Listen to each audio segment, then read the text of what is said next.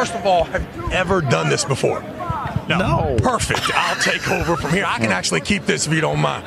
Perfect. So we're gonna have to leave my hand to the side. I'll leave mine hand here to the side. It's real easy. If your hand hits that pad, you are the great, you are the baddest dude in the history of the NFL Network. What usually happens is I win. What's best for you is don't fight it. All right? Everybody's good at something, and this is what I do. Ready and go. Welcome back. We are back with another edition of the Fantasy 40 podcast with myself, John Abari, my co host, Mr. Matt Walker, and as always, brought to you by our friends at Expand the Box Score. So, week seven in the books. I, I didn't even think of this uh, official halfway point for most fantasy seasons. So, uh, take take stock in what your teams look like. But we are on to week eight in the second half of the regular fantasy football season. So, Walk, how are you? What'd you think of this week, and where do you want to get started? Um, I'm okay. My Eagles steamrolled the shit out of the Dolphins, which good. Yeah, we're the only six one team in the NFC. 49ers, you can suck it. We'll talk about you later. But then, you know, we were just talking about the Phillies before we went live. They're just stressing me out right now, pushing it to seven games against a inferior, yes, I said it, Arizona Diamondbacks team. Uh, so I'll be up late again tonight, uh, watching postseason baseball, hoping that I can watch some World Series baseball against those Texas Rangers. So I'm a mixed bag, John. You know, my Eagles got their shit back together, and then uh, you know the Phillies are falling apart. So that's that's where I'm at. yeah, I've, I've, I've, watched a little more playoff baseball than I have in the last couple years. I forgot how much uh, I liked it, so it's been fun to watch. But kind of a wacky week this week. Had a lot of weird guys get some touches and some stars not get them. So I, am sure we'll get into that a little bit. But uh, I had how'd your fantasy week go? Mine was pretty bad. It started good, and I, I got.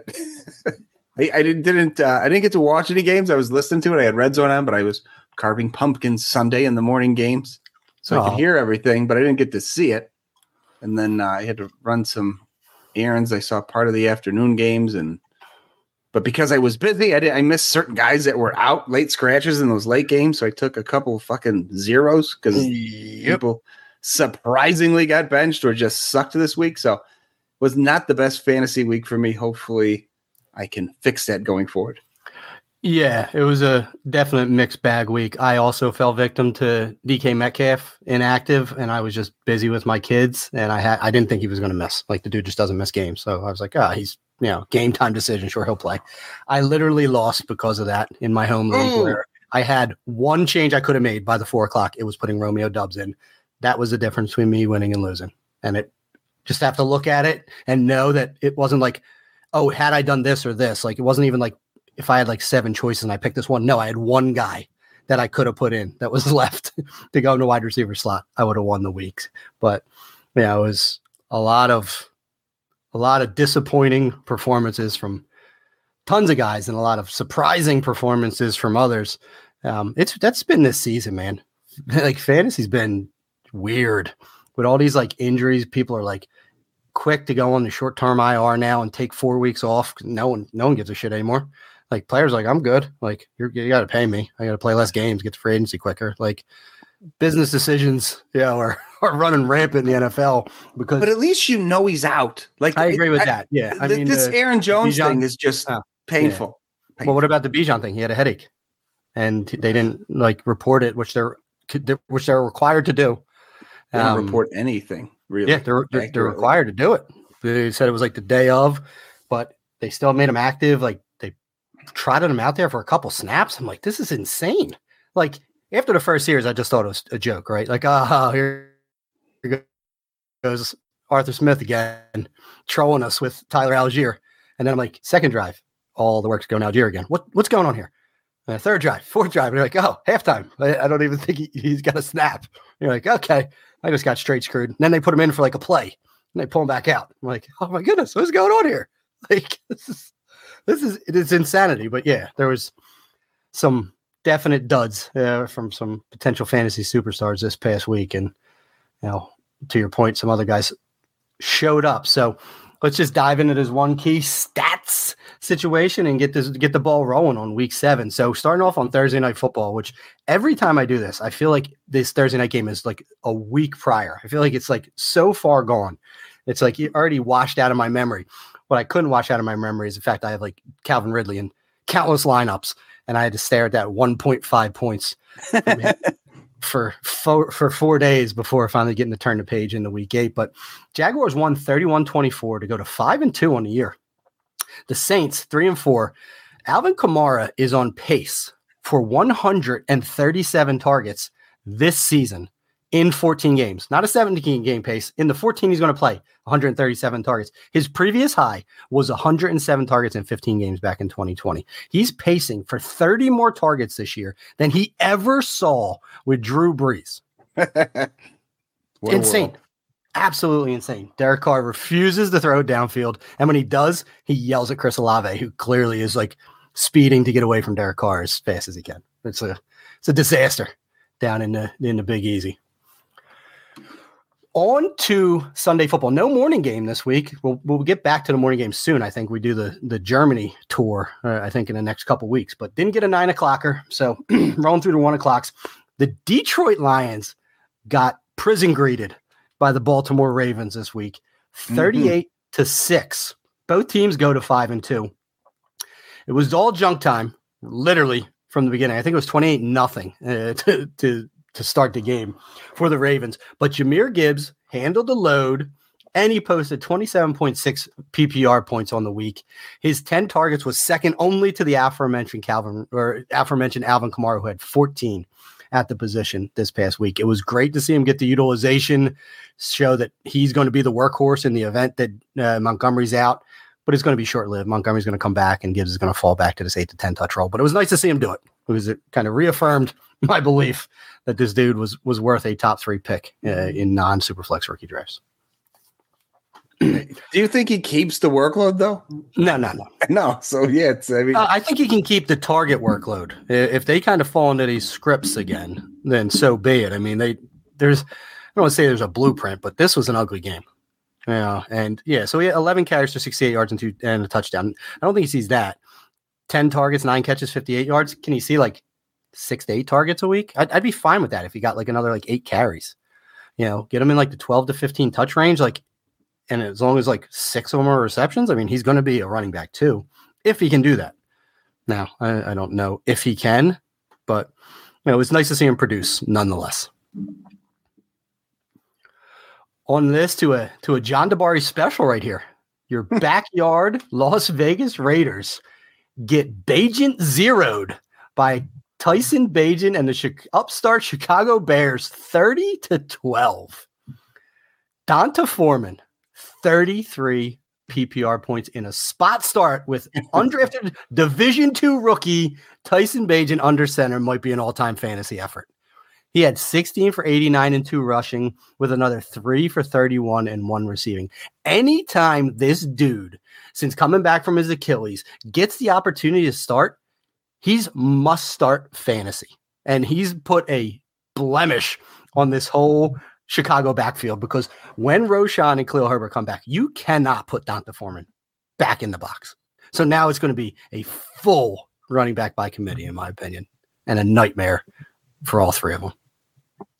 I mean, you know, you see other teams do this. There is a world where someone lands on the IR with a hangnail for the remainder of the season just to keep everybody on the roster. I mean, they, we already we already got what two more games of Herbert on there, and we've missed two weeks with Roschon Johnson with a concussion, which is not that common anymore. Missing one game is almost a given, but missing two weeks is is a little surprising. And so, from what I read, he's not even close. yeah, like, I mean, so Foreman Foreman's going to get a little bit of a leash. I mean, he's I don't even know who they play this week. Uh, they play, the Bears play the Chargers. Yeah, must start. Yep, hundred percent. Must start. Just checking my Chargers oh. matrix on the wall here. We have another Bears victory. John, Sunday night football. Oh, yeah. yeah. And Tyson is, Bagent is supposedly starting again. Oh yeah, this is I I don't know. Uh, now I got to see what the line is. I, I'm it's not, minus eight and a half. Chicago. Minus give me the give me that motherfucking point. give me that. Oh yeah. Oh, the Bears are coming. Oh, this is gonna be. Oh, This is gonna You're be. telling A, me I can tease that up to 11? 11 and a gonna- half? it's gonna be an all-time run for Mister Bagent and his dad. Greatest human being I, I ever haven't met. I, I would love to just a one night at a bar with that dude. He seems like the most fun ever. And that dude, he needs more airtime, in my opinion. If you haven't looked, Travis Bagent, his dad's like an all-time great arm wrestler, and he totally stole the spotlight at the Senior Bowl, and it was fantastic. But too much on a Shepherd rookie quarterback. But what do you, what do you got? have you ever seen like real videos of arm wrestlers or documentaries or or maybe even know some in real life? They're John, all I- like that guy. They're I all know. like. John, I watched 45 minutes of YouTube clips of this guy the other day. After all I, like. Oh, and he's like that in every video. He's fantastic. Oh, yeah. But yeah, yeah, it, they're they're yes, they are. There's just an unbridled confidence. You have to if you're a professional arm wrestler, right? It's the most useless skill in the world. But like, he, he would flip me over if I tried to arm wrestle him. So kudos to you, Mr. Page. All right, on to the unexpected barn burner of the week. The Cleveland Browns went to Indianapolis and beat the Colts 39 to 38. Yes, you heard me right. There was 77 points scored in this game, and none of it involved Deshaun Watson because he found his way to an interception and an injury early on. So this was PJ Walker against Gardner Minshew. And Gardner Minshew was just out there doing his best Anthony Richardson impersonation against one of the top defenses in the league. Gardner Minshew was 15 of 23 for 305 yards, two touchdowns, one interception. That's 13.3 yards per attempt. He also added another three rushes for 29 yards and two touchdowns. Gardner Minshew was a top five quarterback on the week against the Browns. Myles Garrett's also a defensive MVP. It's done. It's over and done with. If he doesn't play another game this year, he still wins it. Minshew deserves a starting job. He's got it for the rest of this year. True So- story. I, I wish we kept him in Philly. Not not that I want to see him play, but I didn't understand letting him go and and, and bringing in Marcus Mariota because it's not like Minshew got a ton of money in Indy. He just followed Steichen. Nonetheless, the Buffalo Bills, the struggling Buffalo Bills, went to Foxborough to lose to the New England Patriots 29 to 25. Such a Patriots win, right? Belichick getting his 300th regular season in a game they weren't even supposed to compete in. Kendrick Bourne, mentioned him a week ago, now has three top 15 PPR wide receiver finishes through seven weeks. He's the unquestioned wide receiver one in New England, and he is now must start in fantasy football. Yeah, You love to see it. Can't disagree. The Washington Commanders lose to Tyrod Taylor and the New York Giants 14 to 7 in an- just an all-time shit game. I, this game was on local broadcast, so I had to watch it. It was painful. I I mean, not only were the Giants just sacking Sam Howell and like an alarm. Sam Howell is the most sackable quarterback since Derek Carr, uh, David Carr. Sorry, and, and that's a fact. They showed like literal sacks through X amount of games in a season. Sam Howell is one, and Derek Carr. I keep saying Derek. David Carr is two and three. Is it the line or is it him? Like I, I'm It's not. both. The line sucks, but he he holds, holds the ball too long as well. It's a there's there's probably someone out there who's dissected everything and said you know he's responsible for these and not for these. Their line sucks. But listen, the Giants had as many sacks this past week as they had Oh, all season. Because Yeah. they had all season. I I thought I thought they had one more. I thought they had they five have. year and six this been- game. might have been in the game where they said they now have as many sacks in this game as they do all season. So they might have surpassed it. It was atrocious. Tyrod Taylor is greater in, than uh, Daniel Jones, and he's better Yes. for Saquon Barkley and Darren Waller. But they're pot committed to Daniel Jones, and when he comes back, he'll be the starter, and it will all fall to shit again. So we'll probably get like one more week where they drag out this Daniel Jones thing to try and squeak another win out um, on the season, but they're going to have to turn back. And they're home versus the Jets this week, which should be interesting. They're a three point dog at home. So it's going to be a close game, low scoring, 38, six and a half total. But I think we see Ty- Tyrod again. So that keeps Barkley and Waller alive for the time being. Also, Chris Rodriguez Jr. is coming for Brian Robinson's job. Mm, Sneakily just siphoning touches away. Brian Robinson stinks. I've said it for two years now. He still stinks. He's a plotter that's got, you know, touchdown luck, and that's it.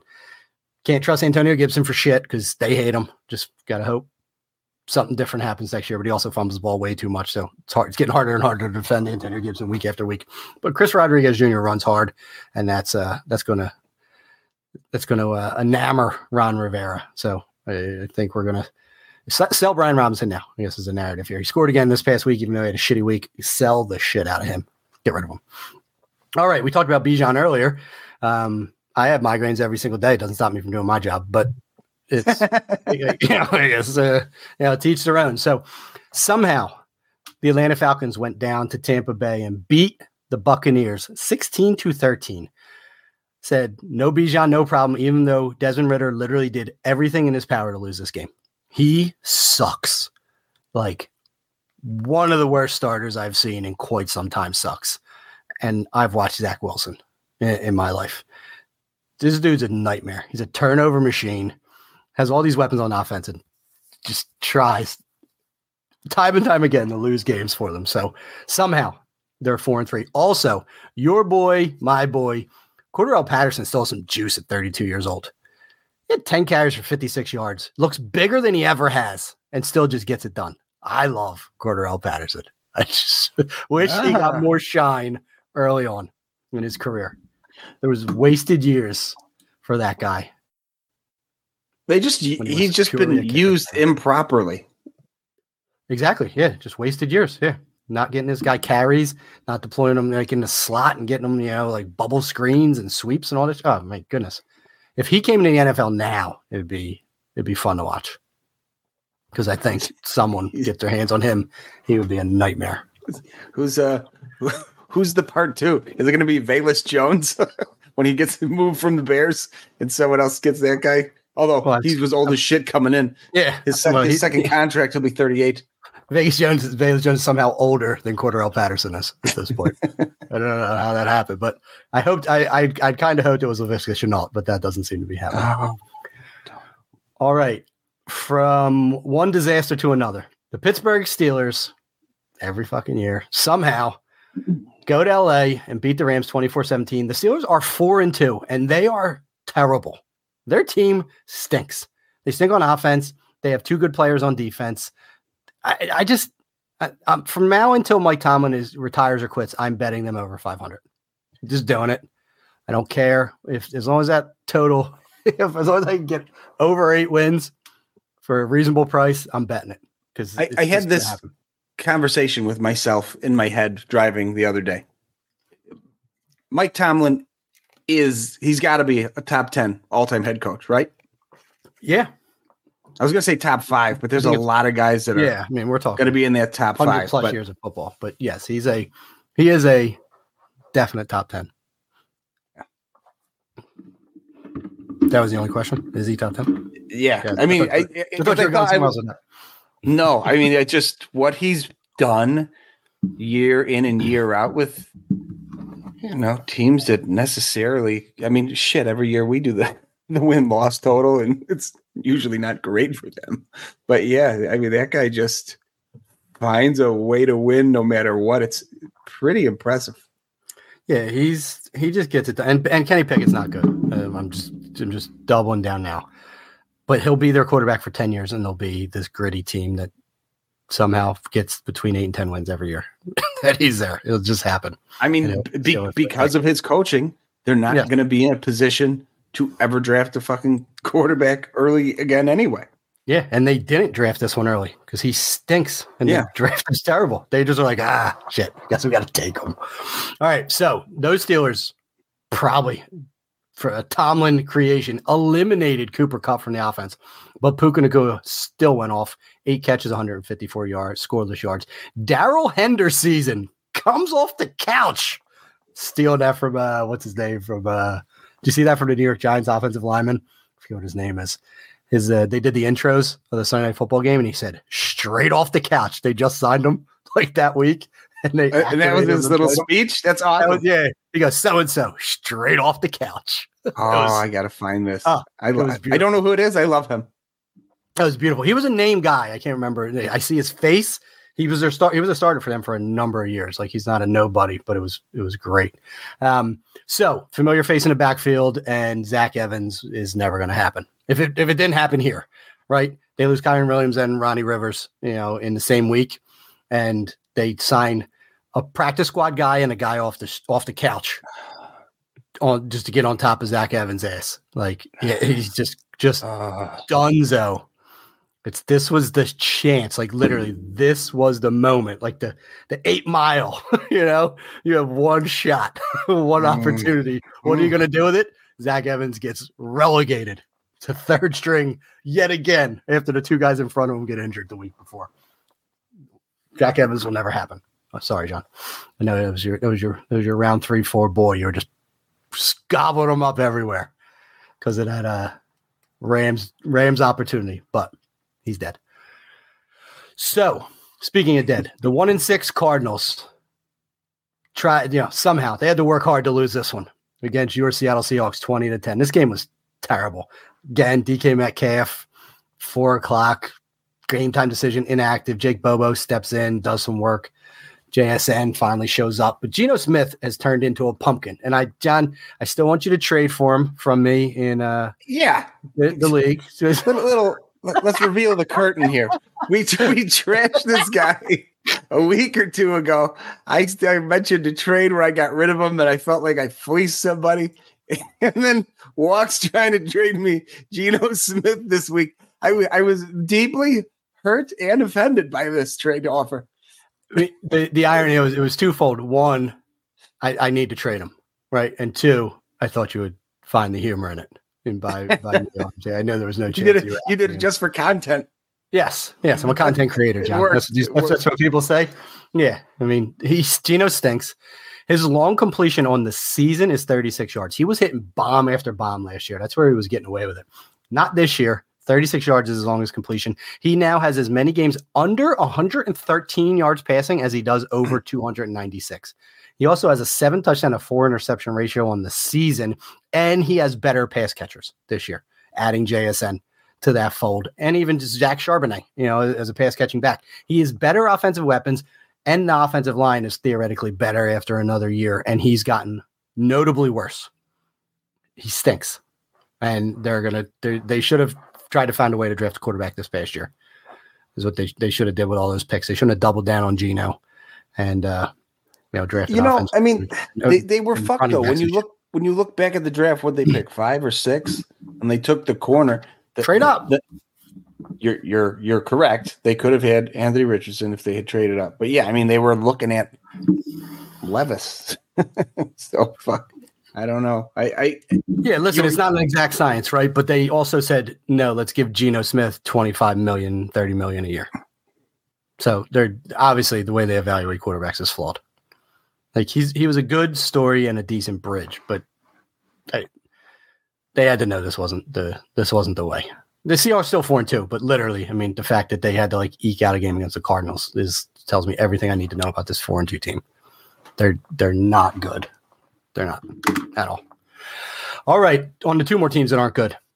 The Green Bay Packers went to Mile High and lost to the Denver Broncos. Yes, you heard me correctly. They lost to the Denver Broncos, 19 to 17. Brett Favre and Aaron Rodgers must be rolling over in their graves watching Jordan Love play quarterback for these Green Bay Packers. He has a 57 and a half point percent completion percentage on the year. He's averaging 210 yards per game, has a 10 touchdown to seven interception ratio on the season. He was six touchdowns and zero picks the first two weeks of the year. So yeah, do the math real quick. Since then, four touchdowns, seven interceptions. This dude is as inaccurate as they come, and he will be a one year starter for the Green Bay Packers. I mean, look, they're speaking of Seattle, they're they're another team that's in a spot where, barring a move up, I they're just in a bad. uh, The, the, a lot of teams that need a quarterback, uh, Atlanta's another one. They're all gonna be picking in that fifteen range. Listen, so I have two things. I have a solution for the Packers, but we'll get to that later. And they're two and four right now. They ain't picking in the 15 range. They keep this shit up. They're going to be in the top eight. They're top eight bad. They can't score on offense and they're average on defense. But eight, look, historically, I mean, eight, doesn't get you there. You yes, No, they would oh, have yeah, to you're trade up. fucked. They'd have to be willing to part with future first. But listen, they got an extra second in the Aaron Rodgers deal this year, so they got a first and two seconds. They got they got some ammo. They would have to package future first to really move up.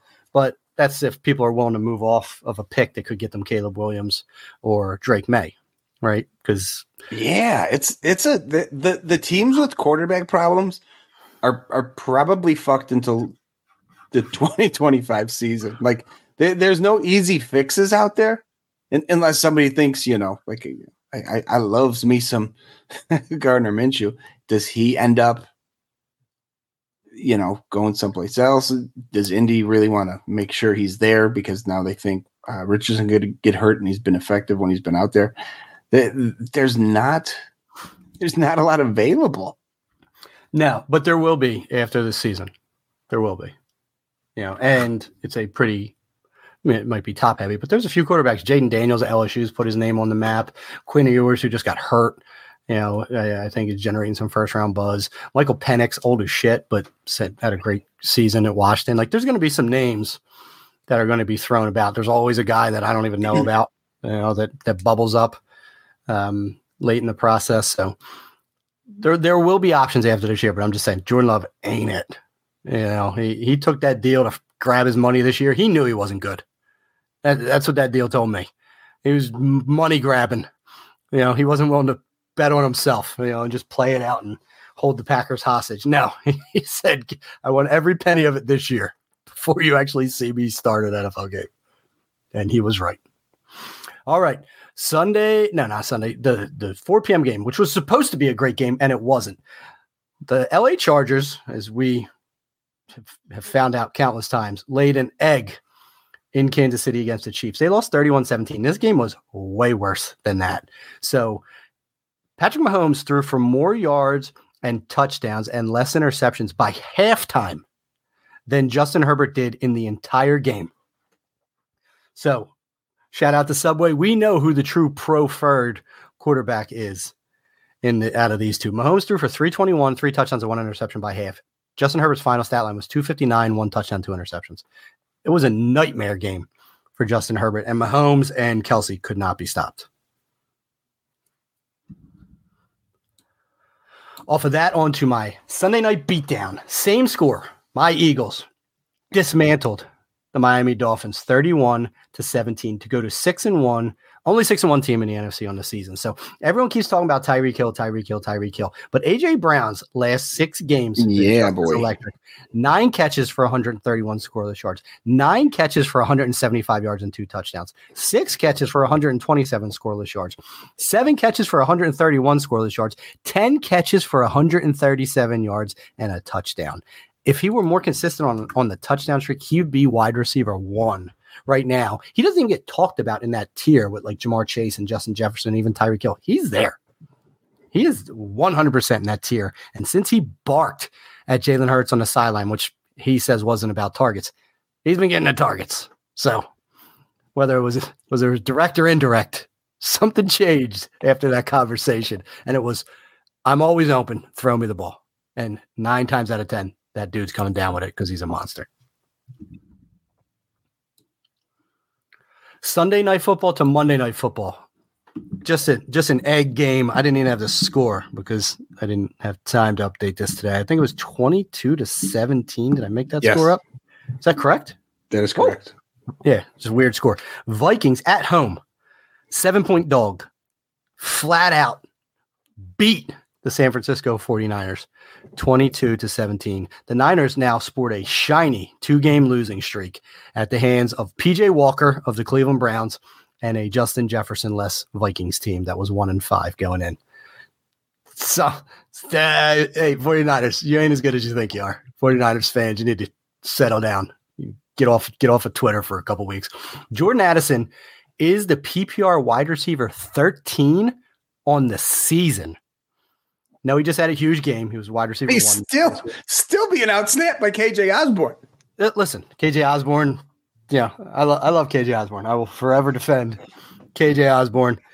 But, dude, Jordan Addison got the ball ripped out of his hands early on by Charvarius Ward, took it out on the fly on a terrible play call by Brian Flores to leave him one on one rips it out of Charvarius Ward's hands for like a bomb touchdown to go in the half. That is just backbreaking. You can't let that happen.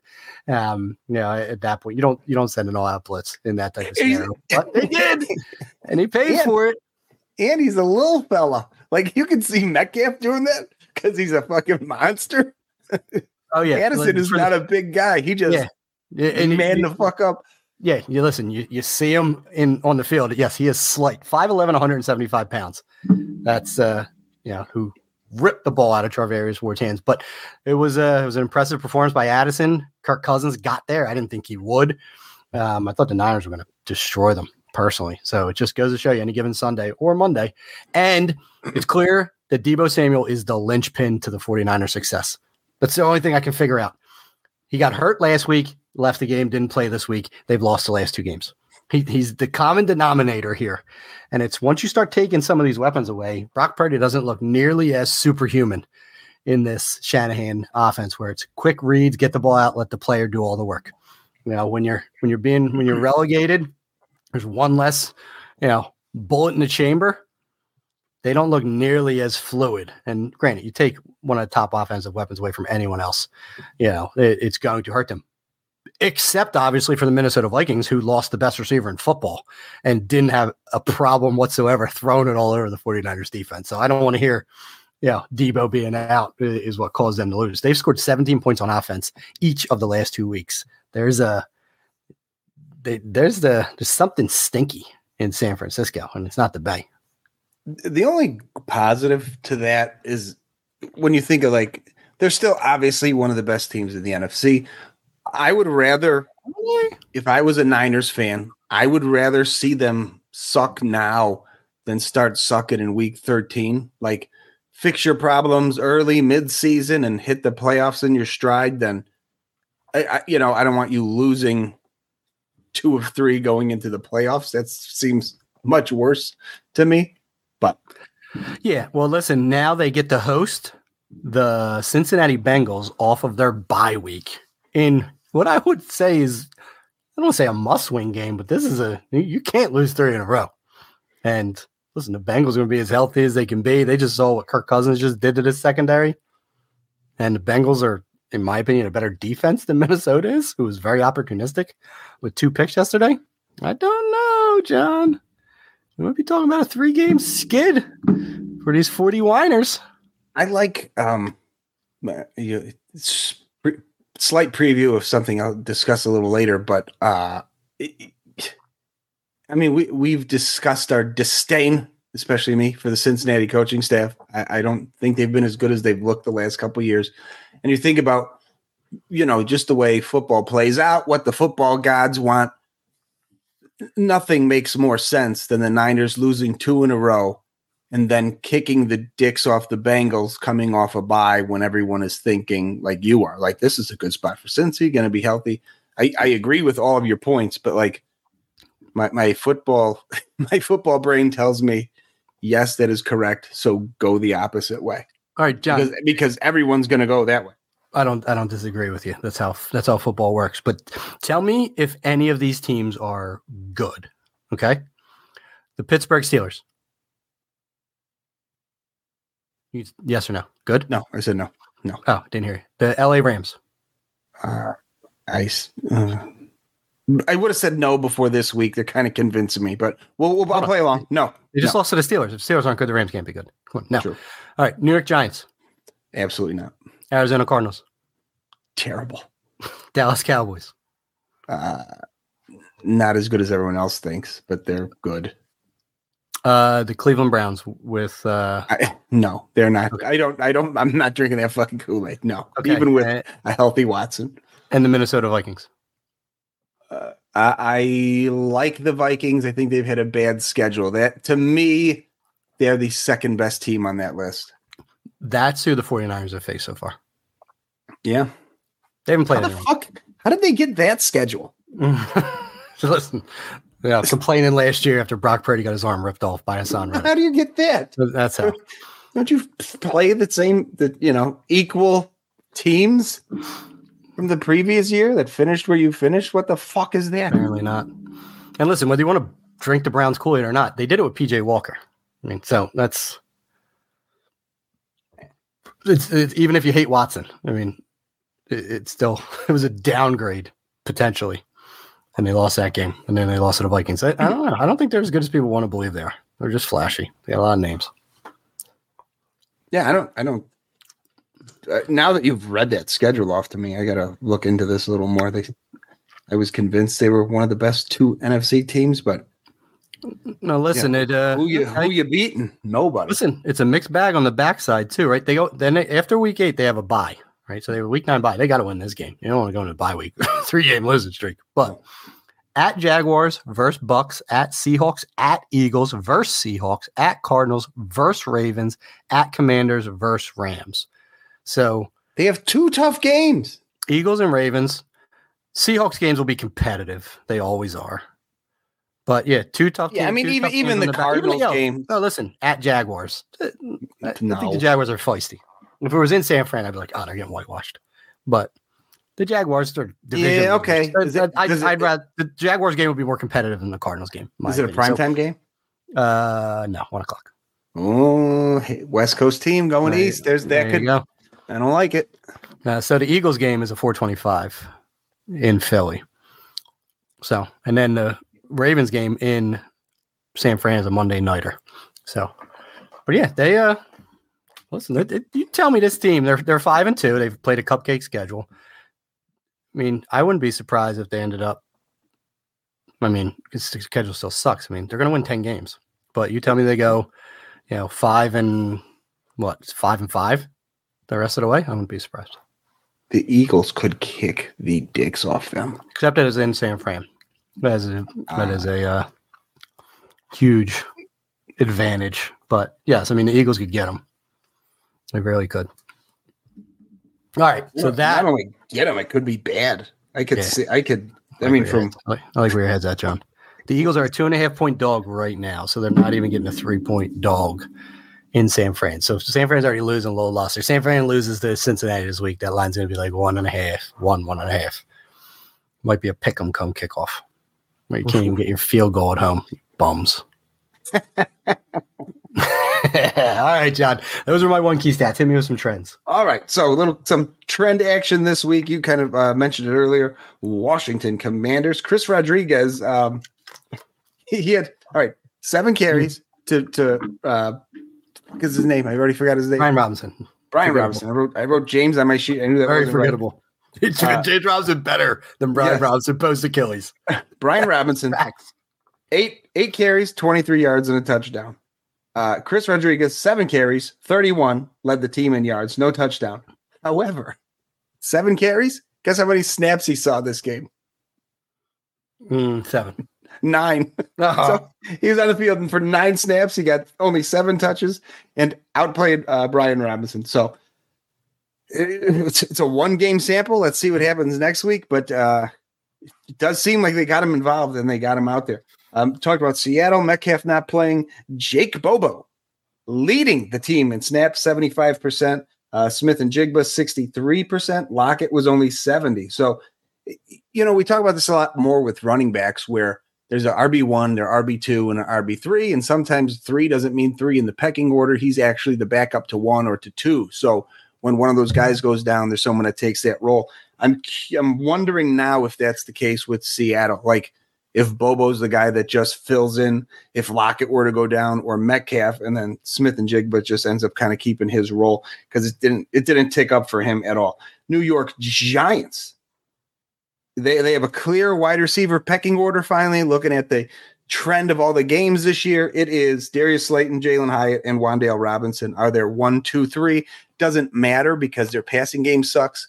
With an asterisk, when Daniel Jones is in there, this team looks actually fairly competent with Tyrod Taylor. If he gets in there for another game or two, I would not be opposed to playing any of those guys in my flex.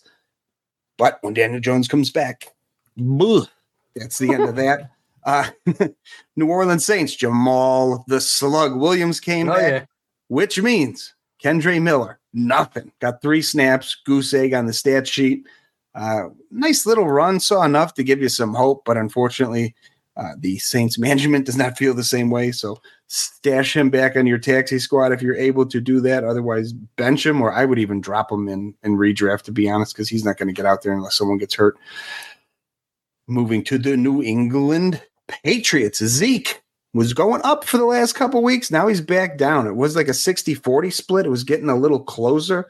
Um, but yeah, now it's kind of back to 65 70 to like 35 30. So Zeke had a little run and he looked okay. But yeah, for whatever reason, they stopped using him so much. Um, you mentioned Kendrick Bourne being their clear number one.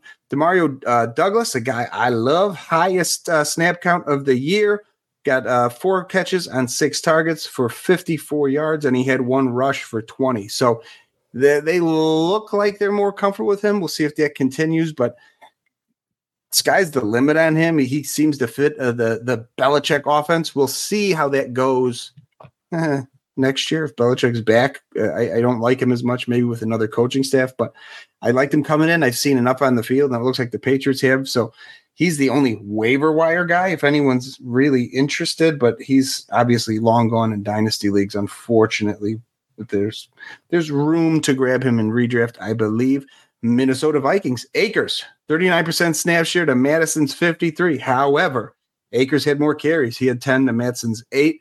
I didn't see any of the game. I don't know if it was game game flow dependent how that all worked, but he did get more carries this week, even though he didn't outsnap him. So something to keep an eye on moving forward. I don't think Akers is going to just wrestle this job away from Mattison, but stranger things have happened in the NFL. Miami put uh, our guy Chris Brooks on injured reserve, activated Jeff Wilson.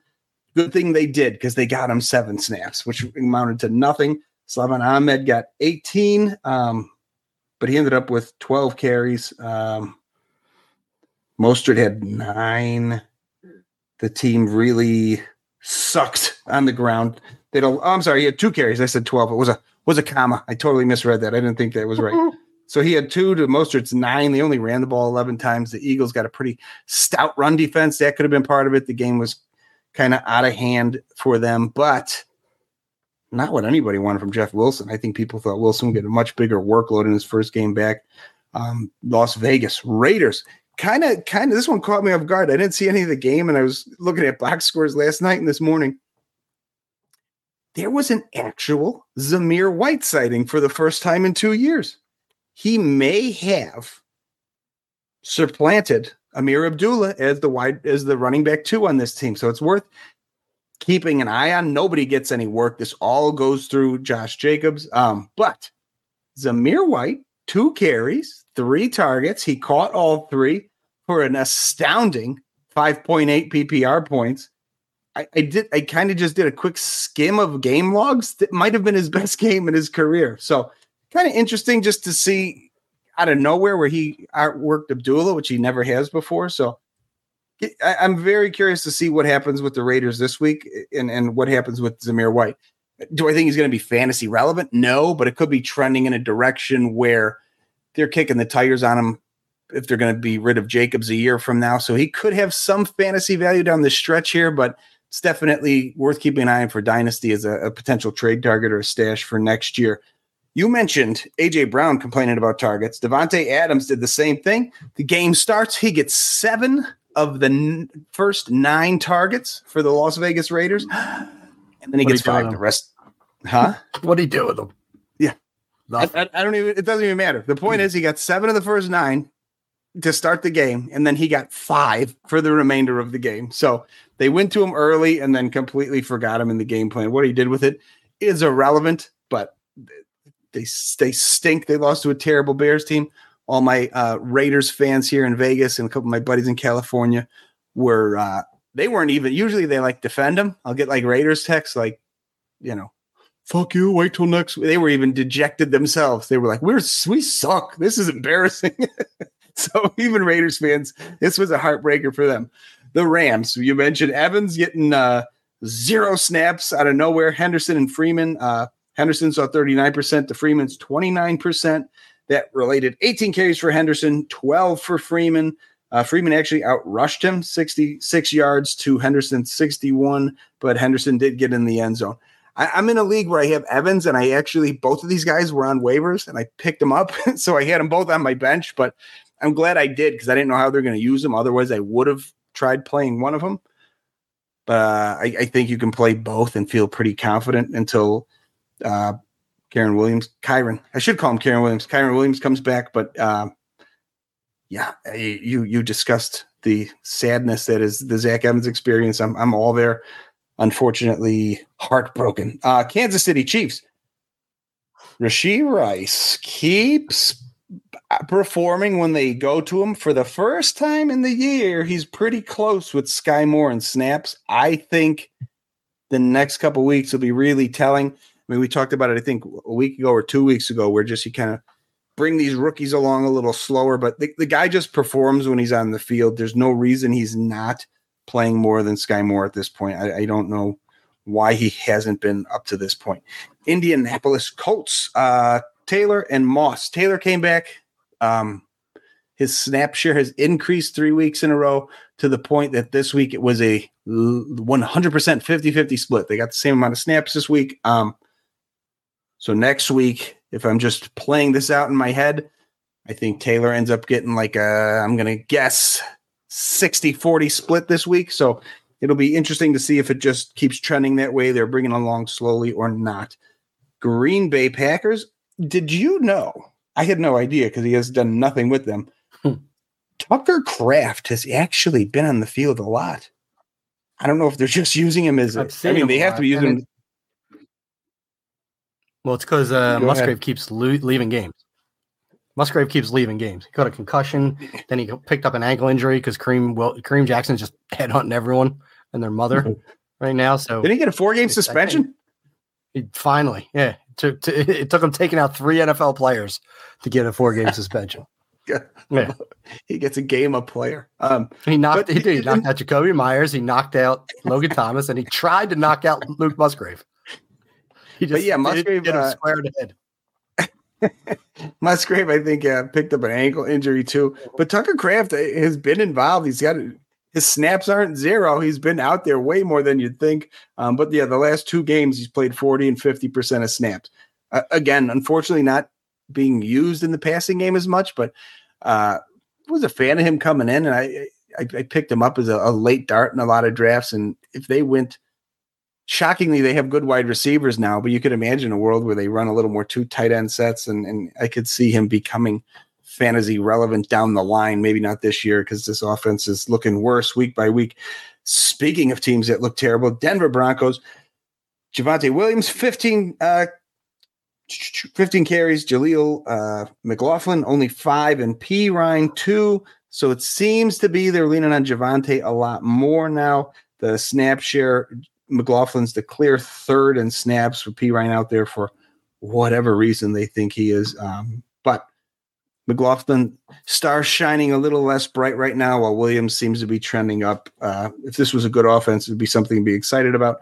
The Chicago Bears, you mentioned uh, D'Onta Foreman. He had 46% snap share, was actually outsnapped by Darrynton Evans. And and if Freeman, if Foreman didn't have the big game that he did, you could kind of see a world where they might be wanting to get Evans involved a little more, but not really because of uh, Foreman getting in the end zone three times. But he had 16 carries um, Darrynton Evans had 14, but Freeman got the touchdown. So that was kind of the, the big difference there. But Evans, Evans was a guy we kind of liked coming in. Now he's not going to keep a role here just because the, the Bears depth chart and who they have and injuries, but you could do worse for a couple weeks than squeezing him in as long as he's getting the carries. Baltimore, kind of a surprising one for me.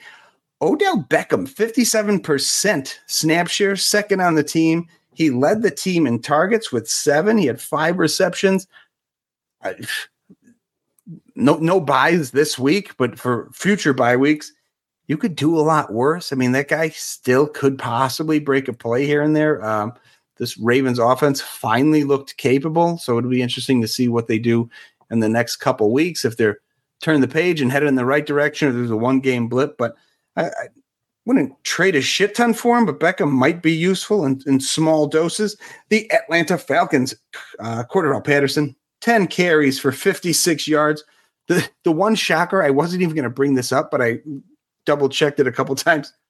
Van Jefferson is officially their wide receiver too now. He jumped over Mack Hollins two weeks of being on the team. So, not that it matters, this team can't support uh, the stars they have. They're certainly not supporting their wide receiver too. But yeah, Jefferson appears to be the two. Mack Hollins has been bumped down to the three with only two weeks on the football team. And last, and certainly least, the Arizona Cardinals, uh, late scratching, healthy Keaontay Ingram for uh, Demercado, who everyone was on a week ago, which means absolutely nobody started him this week when he was viable. I, I don't know what to make of this. There was no reports about this really coming out. Ingram looked okay a week ago, so I don't know what they're going to do. This is just ugly. If you have either one of those guys, it's going to be rough sledding, I think, for the next couple weeks. As long as they're, if they scratch one like they did with Ingram, then I think you can play Demercado fairly confidently. And then the flip side, if they're all healthy, I don't know who you could put in your lineup and trust. But that was it for the trends this week. There's uh, some ugly ones in there. Yeah, and as far as those Cardinals are concerned, just so you know, their next two opponents are verse Ravens at Browns. So doesn't matter who the running back is in Arizona. It's, nothing's nothing's gonna come of it when it's all said and done. Even though Demercado is the best of the bunch remaining with Connor out, in my opinion. I just don't know why they moved away from him last week uh, to get back. Meanwhile, talking about those uh, the the the Ravens. As I said, they play the the Cardinals next week, and then the week after that they get. I just looked at this and I should have known it. The they play this versus the Seahawks, so they got a nice two game run too to really gain some more momentum uh, with this pass offense because they were lights out yesterday. You know, the play calm was amazing. The execution was great. Lamar Jackson was dialed in. I mean, this game they they could have scored 70 if they wanted to a la the the Miami mm-hmm. Dolphins in, in, this game. They totally took their foot off the pedal. Um, you know, like I said, I think they had what they have 28 in the first quarter. I think is what it is. I mean, they were pacing. It's 14 nothing, then 14 nothing. There you go. Yeah. So 28 at halftime. I mean, yeah, they could easily put up 60. You know, they, they just totally drew back on these uh, Detroit Lions. But yeah, it's going to be interesting to see this Ravens offense. All right. Some some awesome trends there, and let's rock through bus breakouts and buys right now. So I'm going to start just run through my breakouts. Tyrod Taylor, he's awesome. He was QB six on the week. That's I mean speaks more to the position than Tyrod Taylor, but it's something we haven't been able to say about Daniel Jones outside of one epic necessary comeback against the Arizona Cardinals a few weeks back. But 279, two and zero passing, another 25 rushing. And the offense just looks light years better with Tyrod Taylor under center. Gus Edwards was running back five on the week. He had an 80 yard reception out of nowhere. It was like a four yard dump off. He took 80 yards, but somehow didn't score on it, which is tell- telling of Gus Edwards. But he is the top dog in Baltimore. Um, and that offense is starting to click. Josh Downs, who I wasn't that high on, I was Zay Jones over Josh Downs. I still am. I still think that's the correct answer. But it led me to kind of fade Josh Downs a little more because I don't typically like these undersized receivers. He's looking good in Indy. Six targets, five catches, 125 yards, and a touchdown. He's he was wide receiver four on the week. The other top five wide receivers. Well, now I got to say, yeah, I think uh, I think Jordan Addison is going to skew this stat, but three of the other four top five receivers had 12 plus targets on the week. Josh Downs did this with six. So it's just, you know, if he can get into some volume, something might be there. And lastly, Dalton Kincaid was tight end five on the week on National Tight End Day, no less. Secured all eight targets for 75 scoreless yards. He's now the hmm. second target in this passing game, and boy, do they need it, especially with news that Dawson Knox is going on the IR with a wrist injury that needs. Oh, I missed that. Surgery. Yes. Son of a bitch. I got a lot of him. Yeah, Knox is knocked out for the foreseeable future. Oh, that's bad for me. All right, that's a that's a personal bad one. Fuck. That's, that was a doozy.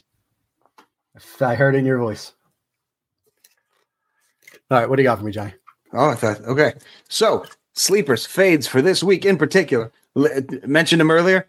Get Tyson Bad Bay Bagent? Bay. Bagent? Yeah, it's Bay, like bagel. Give me that guy against these Chargers. I think he mm-hmm. has you know, every year, every couple, every couple of years, there's one of these stories. Yeah, I could see him going on a tear and lighting up this dog shit Chargers secondary. Uh, many, many other quarterbacks have done so. No reason it can't be him this week. So I love him this week. Uh, I like Mac Jones against the Miami Dolphins. You, the much hated Kenny Pickett against Jacksonville this week. Also, uh, running backs again going a little deeper, looking at matchups. Jerick McKinnon against Denver could break a couple. Uh, we mentioned the snap share or the touches rather in Minnesota. So give me Cam Akers against Green Bay, Jamal Williams against Indy, and Chuba Hubbard coming off the bye against Houston. Wide receivers, I'm going to go with the stack with with uh, my boy Tyson Bagnet. How am I? Terrible name, by the way. Bagent. Bagent. Bagent. Think of agent. Think of agent. Oh, that's a good way to remember it. Darnell Mooney finally came back to life, caught 404. Why not give me a Mooney Bajan snack? Moonshot? All right. Yeah. All right. Your your boy Elijah Moore. I like him against Seattle. I mentioned another guy earlier, Odell Beckham against Arizona. I love Jayden Reed against that Minnesota secondary and Demario Douglas. You could stack with Mac Jones against the Dolphins also. And tight end sleepers. There's always a bunch because we love the position. Uh, give me Daniel Bellinger. He's been out there a bunch. Uh, Darren Waller scored his first touchdown, so people are all excited all over him. Bellinger's still on the field, so why not him against the Jets? Connor Heyward leading in snaps uh, for the Steelers. Uh, Jacksonville has not been good against opposing tight ends, so Connor Heyward this week. Michael Mayer against Detroit. Uh, I, I, like that Monday night. Hayden Hurst against Houston. Jake Ferguson against the Rams. And Chig Okonkwo against Atlanta's terrible uh, tight end defense. So I like them. As far as fades, it, this is not a good week for like mid pack quarterbacks. Josh Dobbs, Baker Mayfield, Geno Smith, those guys all have shit matchups and they're not good quarterback. They're not good enough to overcome that. So a lot of those guys in the middle, it's going to be rough sledding for you this week. I, I mentioned earlier, I think the Niners put their put the put their feet on the necks of the Cincinnati Bengals. So I do not like Burrow this week, and I don't like Tua against New England. This seems like you know, there's a lot of heat on Belichick and the Patriots, and I think they respond well to that typically. So I don't like Tua against New England. Uh, as far as running backs, anyone in Washington, we talked about the Chris Rodriguez breakout, and he happening against Philly this week. None of those running backs. I, I don't like Derrick Henry's matchup against Atlanta. Uh, Josh Jacobs against Detroit is not good. Uh, Javonte Williams, who I just talked about him kind of getting the lion's share of the work against Kansas City, I don't think is the best matchup. And it, until it clears up, nobody in Green Bay do I want to play, especially against Minnesota's run defense that has been okay. Cleveland uh, secondary, moving to wide receivers, has been pretty stout all year. I, I'm fading Geno. I'm going to be fading all the Seattle wide receivers this week. Thielen has a bad matchup against Houston. DeAndre Hopkins is uh, I, I, keep forgetting the guy's name. I bring it up every week. The the CJ, whatever his name is, the top AJ, AJ Terrell, the top uh, corner for Atlanta has been shutting people down. So get rid of DeAndre Hopkins. And I hate Hollywood Brown against the um, Baltimore secondary. Tight ends to fade coming off a big week. Mark Andrews at Arizona. Arizona has been terrible against wide receivers and quarterbacks, but they've done a really good job against tight ends. Andrews has a big game. People are probably going to be all over him. It's a good spot to fade him because I think he lays an egg here in this one. Ingram against Pittsburgh is no good. Njoku facing Seattle, another one that's shitty against wide receivers, but pretty good against tight ends. So I don't like Njoku. And fade in both Pitts and Jonnu against Tennessee. There, I, I've noticed the last couple weeks, a lot of the teams that are bad against wide receivers are actually pretty good against tight ends. I don't know if it's scheme or if teams just know they could beat them with wide receivers so they don't focus on the tight end as much. But there, has been a lot of uh, interplay there between those two stats I've seen the last couple weeks. So it'll be interesting to see if that continues. But that is it. And then as far as waivers this week, this shit is picked clean everywhere. I like Demario Douglas. And if you're looking for help at running back, Uh, Ford sprained his ankle for Cleveland. Pierre Strong got a little more work than usual. And Deon Jackson was uh, on the street a couple of weeks ago, but he is now in Cleveland. And Ford misses time. You're looking at a Pierre Strong, Deon Jackson backfield. And Cleveland's been known to want to run the ball a bit. So I don't hate either one of them going forward for a couple weeks. A lot of gems, and uh, we'll be talking about Mr. Strong again in my buy segment. So my bus season long. You mentioned Kenny Pickett this week. Kenny Pickett stinks. He's QB twenty five on the year. This dude hasn't thrown for more than two hundred thirty five yards all season. Sports a five to four touchdown to interception ratio. Yeah, your boy Diontae Johnson and Freiermuth have missed multiple games, but I just don't see a special player. He was quarterback seventeen last week. Let me remind you, six teams were on bye. Okay. So he's already just elevated six spots just from people purely being on by and still was quarterback 17. Just a just a just a middling quarterback, you know, week in and week out. Also, Jordan Love, who is quarterback 17 on the season, but he's been quarterback 20 the last five weeks, is going in the wrong direction. Said that already. Jordan Love is a bust. Your boy Austin Ekeler, running back 45 on the year. Mm. Okay. I know he got the high ankle, right? But he's played the last two weeks and he got hurt again this week and, and hobbled off the field, ended up finishing the game, but starting to show his age a little bit and these injuries wearing a little bit more. The last two weeks, he's had 28 carries for 72 scoreless yards, and he's turned eight targets into five receptions for 36 scoreless yards. He has been terrible the last two weeks that he's been active, regardless of workload. I don't know, dude. I this might be we might be watching the demise of Austin. Mm. Sorry, I mean, just may ne- ne- ever being able to recover from that high ankle. You know, it's unfortunate. Contract year for him as well. I don't know. I, I want to be wrong, but it's not that he's running back 45 because he hasn't played. He's he's also been bad in the games he's played. You know, he, yeah. he was a volume hog week one, but he's just, you know, if he's active, you're starting him, and that hurts. All right, so that's that's just bus worthy. Unfortunately, Devonta Smith, you mentioned him. He's wide receiver 28 in the year. He's wide receiver 35 the last five weeks. Talking about that aforementioned TJ AJ Brown explosion and Dallas Goedert's return to relevance. He's now third in the pecking order in a run first offense in Philadelphia. This is not the type of production we expected from the wide receiver nine last year. Um, yeah, I wouldn't I have just, thought for a second he'd be outside of the top 20. They're just not a team that can support they did last year. They did. I mean, I know Goedert was injured for pieces of the year, but they did it last year. They had two wide receiver ones, and Goedert was viable when he was active. Uh, I feel like they're in more when, when he was active is the key, though, right? Yeah. I mean, I, I don't I, oh, yeah. I, I didn't think he'd be as bad as he was, but like it's not surprising to so, someone has to lose out. Whether it's, it's, clearly not AJ Brown. yes, correct. that alpha don't lose you know, and it could it could be a, a scheme thing. Maybe Brown had the better matchups. It, it, wouldn't be it would not be surprising if the next five games the the Slim Reaper puts up similar stats and AJ Brown kind of is a little more middling, right? So yeah, well, that could be a big part of it. We'll see. This could be the. I mean, the, the reverse squeaky wheel game for Devonta Smith, but he's also been a yeah. little nicked up too. So don't want to look too much into it, but clearly not the production we have wanted to see. And for tight end bust, I just said pick one. I've been shitting on guys repeatedly week in and week out that I wasn't high on, like the Juwan Johnsons of the world and the Chig Okonkwos. But listen, Cole Kmet goose egged in week seven, and he's still tight end eight on the season. Okay. Kyle Pitts has outproduced Jonnu Smith the last two weeks, but Jonnu Smith is still the tight end nine on the year while Kyle Pitts is tight end 10 it's a it's rough out in those tight end streets this year. I mean, it's you're you're just signs of life, right? I mean, you're we're about to see Dalton Kincaid step up because Dalton, uh, Dawson Knox is is out for now. But outside of that, I mean, it's been feast or famine outside of kind of the the, the top tier um, uh, of tight ends, and it will persist. So hopefully, you got yourself a Travis Kelce or a Mark Andrews type. But if not, you know, you're gonna have to you're gonna have to put in some some tight end leg work this year. So there was my bus for my buys. I'm going with Will Levis. I'd make some low ball offers in superflex leagues if we're talking, you know, dynasty or redraft.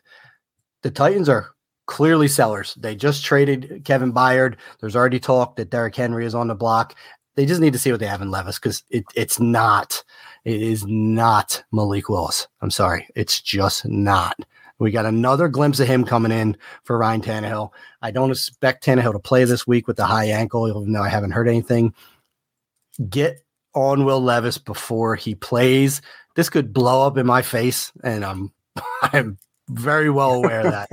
but if he hits, you won't be able to get him for anything close to this price. Right. He was already a second round pick. Shine was off him. He got hurt, He's been inactive. No one's talked about him. You know, the Tennessee Titans stink. They're a bad offense. You know, everything is going against this dude right now. So now's the time to try and get Will Levis and, you know, fingers crossed, pinch your nose, hope for the best. After him, you mentioned Pierre Strong.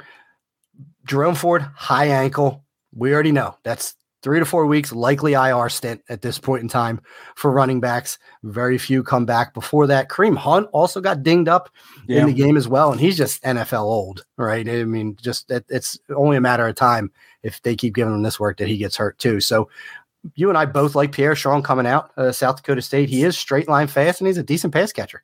College, he had a total of 62 catches for 581 yards and three touchdowns for the Jackrabbits. So I, I think he's a guy that New England probably regrets letting go, in my in my opinion. He landed in a good spot with the Browns, and uh, you know he could be in for for a decent workload. I, I think he's better than Deon Jackson, personally. Um, oh yeah. So go get you some uh, Pierre Strong, who is likely on waivers, definitely in your redraft leagues.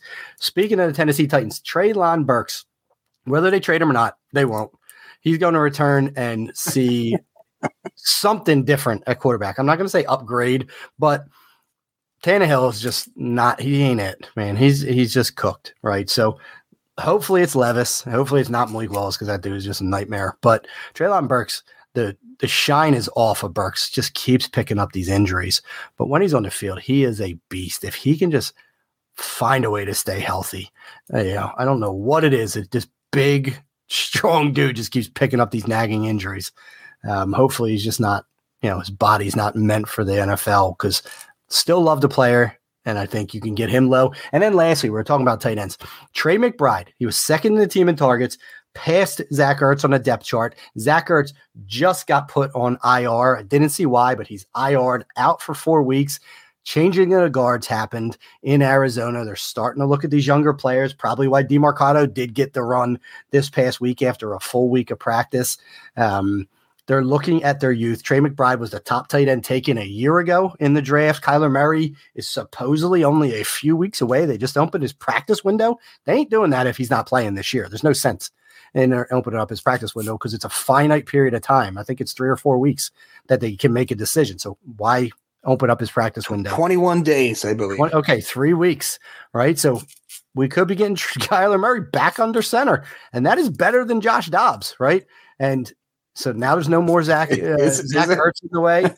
I mean, listen, Josh Dobbs is you know he's a he's turned into a pumpkin the last couple weeks, but you know, kudos to him for just going in there and you know right before week one and actually making this team palatable in, in the short term. But I think Trey McBride's a huge buy. He still hasn't done shit, right? And he might never do shit. Who knows? You know, he wasn't pushing Zach Ertz out of the way on command and targets, but I like the athleticism. I like the opportunity. Um, I was preaching Trey McBride on uh, Dynasty Trades HQ last week when I did a guest spot talking tight ends, and now like the tide is just fully turning for him. He had already passed Ertz. Now Ertz is on the IR. Kyler's coming back.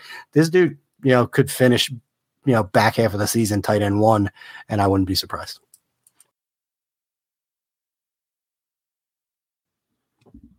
The, yeah fucking stupid, whatever the fuck they called it, legends and leaders. And I think they got rid of that because it was a terrible fucking name. Okay, so yeah, so we have the, there's the SEC West and the SEC East, which is ironic. The Southeastern Conference has an SEC West, which is fantastic.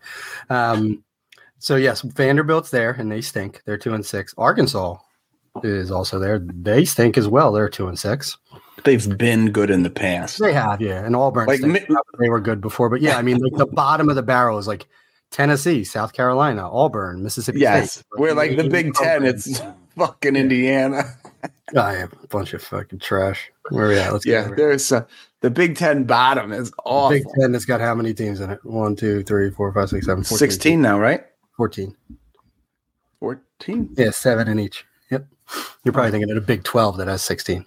It's none of well, maybe I'm thinking next year when they add you. Oh, no, fuck, they added four. So they'll have 18 because they go. added what? UCLA, USC, Oregon, and Washington. Sure. Whatever you say. Yeah, so Indiana sucks. Michigan State, Oh, Illinois, all time sucking. terrible. Illinois, Purdue, Northwestern will never compete. Purdue's had some good teams. There's too many They don't- they- academic standards associated with it. I mean, Purdue yeah, gets- respectable, but they're on the bottom end here. They're a two and five team. Rut- Rutgers. Maryland, Rutgers. Maryland's a six and two team this year. They're three and two in conference. Rutgers is actually Rutgers is the team of I saw that called out Harbaugh on cheating. Shia- Schiano got him. glass, glass house. Yeah, is my right. friend. Ooh. Yeah, right. hey, pot, here's kettle. me kettle, whatever it is. Yeah. Your your your your uh your oopsies is way worse than Michigan, sir. Shut the fuck up. yeah. Stay in your lane. You got a historic oopsies, an all time worst oopsies in history.